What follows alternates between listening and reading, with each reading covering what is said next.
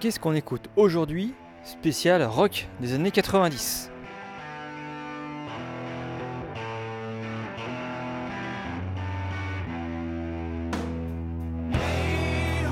Converse aux pieds, chemise de bûcheron, pédale d'effet bien faisée, grosse disto à la guitare, musique géniarde. On va essayer d'aller au-delà des clichés de ce qu'on a appelé le grunge, le rock des années 90. Bienvenue dans Qu'est-ce qu'on écoute aujourd'hui Une émission proposée par la médiathèque de Chaponneau pour Radio Module.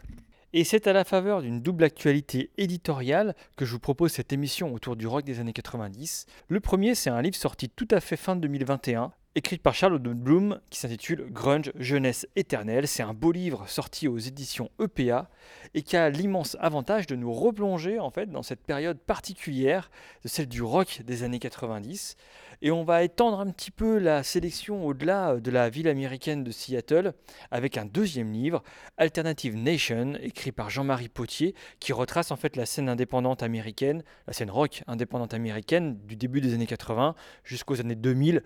Mais le, gros morceau de cette scène-là, c'est quand même les années 90. Alors le contexte tout d'abord, on va se diriger vers Seattle, cette ville qui n'a pas donné grand-chose au rock, mis à part qu'elle a été le berceau de Jimi Hendrix, ce qui est quand même pas si mal.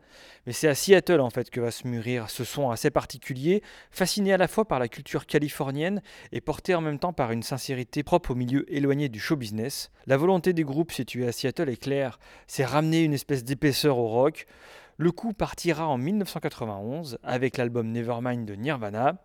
Ils deviendront malgré eux la figure de proue d'un vivier étonnamment riche, stimulant et aux influences finalement assez éclectiques. On pense à Soundgarden, à Alice in Chains, Pearl Jam pour les plus grands, euh, les, plus fameux groupes, mais aussi aux Melvins, aux Medones, Kinney et tant d'autres qui vont porter à l'attention du grand public une manière différente, une manière décalée et radicale de faire de la musique, avec cette scène qu'on a appelée grunge, mais qui va bien au-delà de, de, l'imagerie qu'on lui a accolée par la suite. Et il faut bien le dire, au bout de quelques années de cette récupération par le courant mainstream, le grunge est vite devenu assez Le coup d'arrêt se fera d'ailleurs aussi soudain que celui de son départ, c'est le suicide de Kurt Cobain en avril 1994 qui fermera la parenthèse de ce dernier élan rock'n'roll à la fois populaire et radical, bruitiste mais fédérateur, une sorte de synthèse de la musique populaire d'avant, mais au goût d'une sensibilité juvénile, en quête d'une musique qui aurait, en tout cas pour ceux qui le jouaient, du sens. Mais tout de suite, on va s'écouter une voix féminine, une voix féminine qui ne vient pas de Seattle, mais plutôt de Chicago.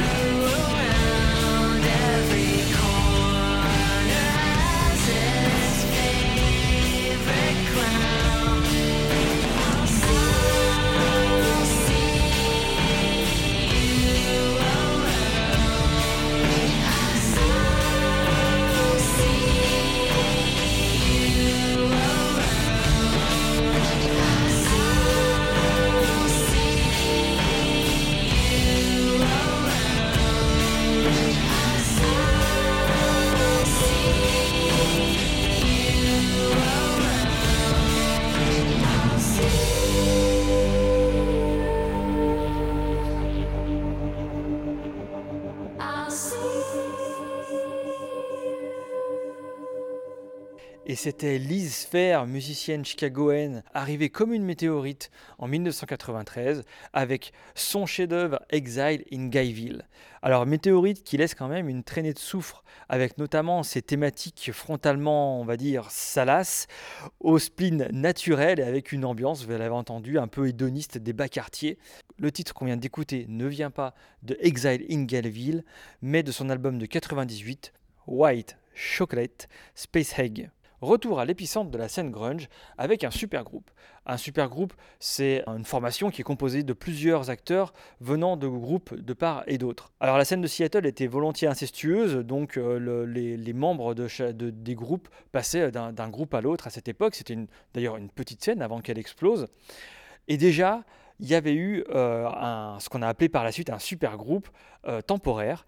Il s'appelait Temple of Dog et qui avait accueilli dans son sein le chanteur Chris Cornell, de Soundgarden et les musiciens qui formeront plus tard Pearl Jam. Ce groupe s'était monté pour exorciser la mort du chanteur Andrew Wood des suites d'une overdose. Quelques années plus tard, c'est un autre super groupe qui va se réunir autour du nom de Mad Season. Ce groupe, ce super groupe, va accueillir le batteur des Screaming Trees, formation culte de Seattle, le bassiste des Walkabouts et le guitariste de Pearl Jam. Tous les trois se sont rencontrés suite à une cure de désintoxication. Ils sont donc à l'époque tous les trois sobres. Ils décident de monter un groupe pour exorciser un petit peu ce qu'ils viennent de vivre. Et ils vont proposer au chanteur d'Alice in Chains, Len Stanley, qui est alors en proie, lui, à une forte addiction à l'héroïne, de participer à ce projet en imaginant que ça l'aidera peut-être à s'en sortir. Il ressort de ce super groupe, un album bouleversant, aux ambiances brumeuses, et qui va même accueillir, dans le morceau qu'on va écouter, Lone Gone Day, la voix ténébreuse de Mark Lanegan des Screaming Trees. Et c'est peut-être la plus belle perle noire que cette scène nous aura donnée.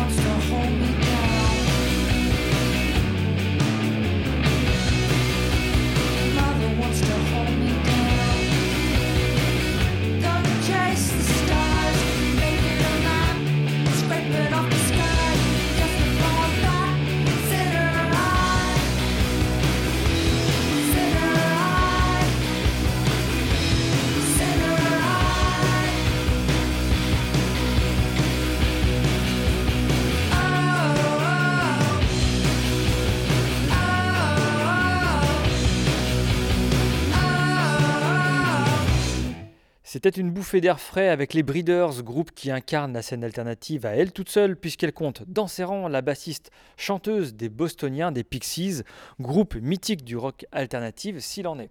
Alors les gros groupes qui ont été mis en avant à cette époque ont un peu éclipsé la forte présence de musiciennes dans cette scène alternative autour d'un noyau dur issu des universités progressistes d'Olympia, une petite ville qui est située à, peine à quelques kilomètres de Seattle, un ensemble de groupes féminins et féministes qui étaient apparus pour porter en avant des thématiques revendicatrices assez fortes et une volonté de proposer un rock forcément un peu moins machiste. C'est d'ailleurs peut-être l'un des héritages le plus revendiqué et le plus important de cette scène du rock des années 90, qui a en tout cas été récupéré par la nouvelle génération de rockeuses et de rockers, comme en témoigne le prochain morceau qui est sorti en 2018 par un très jeune groupe, Skating Polly, 18 ans de moyenne à, à l'époque, et qui a su digérer les influences de cette scène des années 90 pour les porter à nos oreilles et à celles des générations suivantes.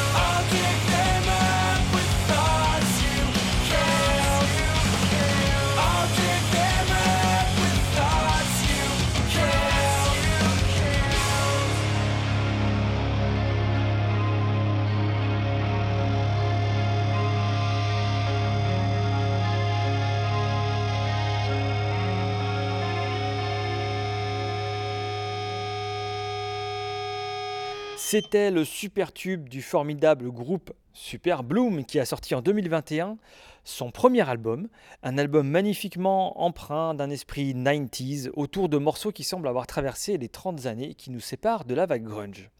Dans cette vague grunge justement, un groupe a parfois été présenté comme opportuniste alors que ses membres ont été finalement aux, pré- aux prémices du mouvement, notamment avec le groupe Green River ou Temple of Dog dont on a parlé un petit peu en avant. Je parle bien sûr de Pearl Jam. La trajectoire de ce groupe est assez atypique. Il se monte en fait sur les cendres de Green River suite à la mort de son chanteur Andrew Wood. Il est allé chercher, le groupe est allé chercher une voix bien différente, une voix sensible et terriblement puissante d'Eddie Vedder. Et dès le premier album, Le succès est fulgurant. Ils vendront même plus de disques que Nevermind. Aujourd'hui, le groupe a réussi l'exploit d'être encore actif et d'avoir gardé un certain esprit des années 90, repoussant un petit peu tout ce qui peut ressembler à des coquetteries du show business. Et comme le groupe s'est forgé une incroyable réputation sur scène, je vous propose tout de suite une interprétation du magnifique Love Boat Captain en live.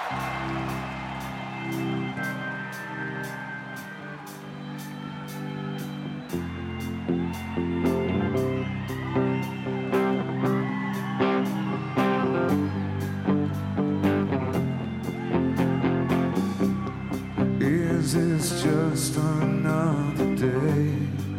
Or this God forgotten place? First comes love and then comes pain. Let the games begin. Questions arise and answers fall. Insurmountable.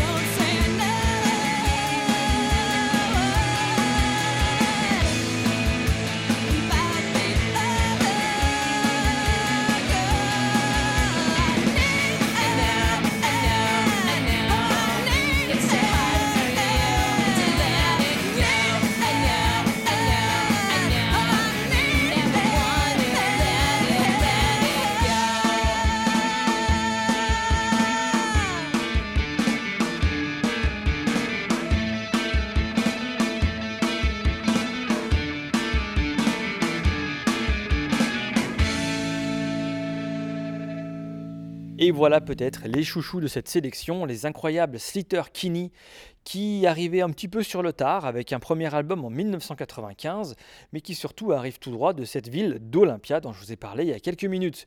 Elle prolonge la hargne Riot Girls, c'est comme ça qu'on appelait cette scène de groupe féminin et féministe. On sent ici l'influence punk du mouvement grunge, qui était une influence très importante qu'on n'a pas forcément entendue euh, chez euh, Alice in Chains ou ses Pearl Jam par exemple. Et ici, on a entendu un traitement de voix tout à fait étonnant, en tout cas pour celles et ceux qui aiment les sonorités originales et légèrement tordues. On va rester sur la scène décidément foisonnante d'Olympia avec un groupe qui roule sur l'autoroute du grunge, mais cette fois-ci avec une option pop. C'est l'inconnu au bataillon Starfish qu'on va écouter tout de suite. Et cette découverte vous est offerte par le label jazz Soul Jazz Records, qui a eu l'excellente idée de sortir une compilation de titres d'illustres inconnus, tous issus de cette scène nord-américaine des années 90, et le moins qu'on puisse dire, c'est qu'il y a encore des choses à défricher. La compilation se nomme No Seattle, et c'est donc Starfish qui en sera le porte-étendard avec l'irrésistible Run Around.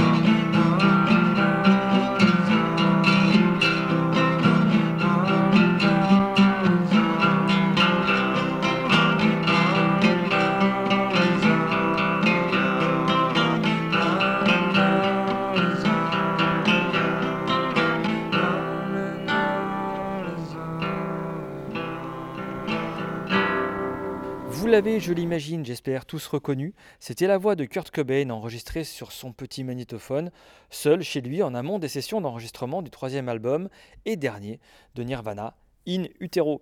J'ai choisi ce morceau car il incarne à lui tout seul le tourment et l'anomalie finalement qui a été cette scène alternative, grunge peu importe. En 1993, Nirvana, c'est le groupe qui vend le plus de disques au monde. Il a surclassé Michael Jackson dans les charts, a rendu ringard à peu près les trois quarts de la scène rock de l'époque. Et évidemment, la pression sur les épaules du groupe est énorme. Son ADN reste tout de même constitué d'une esthétique do-it-yourself, punk, et le groupe souhaite renouer avec une certaine radicalité qu'il avait, il faut bien le dire, un peu mise de côté avec son album Nevermind. Pour ça, ils vont choisir le producteur Steve Albini, connu pour ses positions anti-major, son éthique visant aussi à mettre en avant les décisions du groupe et non de celui des producteurs. Enregistré dans un secret relatif, en tout cas par les, euh, les responsables DGC Records, lorsque les bandes sont données aux responsables de la maison de disques, la colère monte. La voix de Kurt paraît trop lointaine, le son d'Albini embrasse la volonté bruitiste du groupe, et un bras de fer va s'engager avec Nirvana pour réenregistrer l'album. Le groupe s'en tire en proposant de réenregistrer uniquement les titres les plus pop, par le producteur de REM, le producteur de l'époque, qui sera proposé un package plus accessible à l'auditoire le plus large, tout en gardant une certaine sincérité. Le disque restera comme un objet de revendication frontale contre le son policier de l'époque. On est à un moment où le grunge a été récupéré par les majors et est devenu un son tout à fait mainstream qui a perdu de son piquant et évidemment de son originalité. Mais l'album donne tout de même des chansons magnifiques, comme ce All Apologize, ici dans une version, vous l'avez entendu, complètement dépouillée. Et on ne peut pas parler de la scène grunge sans, à un moment, évoquer le nom des Melvins. Beaucoup moins connus que les quatre grandes Seattle, les Melvins ont pourtant été à l'origine de la vocation de Kurt Cobain. Le groupe d'ailleurs présentera leur nouveau batteur Dave Grohl à Nirvana après que le groupe ait mis à la porte leur premier et pauvre batteur Chad Channing. Mais si les Melvins restent encore de nos jours un groupe culte, c'est surtout pour la lourdeur incroyable de leur son, des riffs de guitare et la frappe ahurissante du batteur Dale Crover. Groupe inclassable donc, parfois d'ailleurs classé dans le doom metal, le stoner rock, l'alternative rock, le grunge, peu importe. La valeur de ce groupe est bien de se faufiler entre les courants tout en continuant plus de 40 ans après leur naissance de proposer des albums atypiques et remuants comme un titre qu'on va écouter tout de suite, issu de leur album Nude with Boots de 2008, avec le pachydermique de Kicking Machine.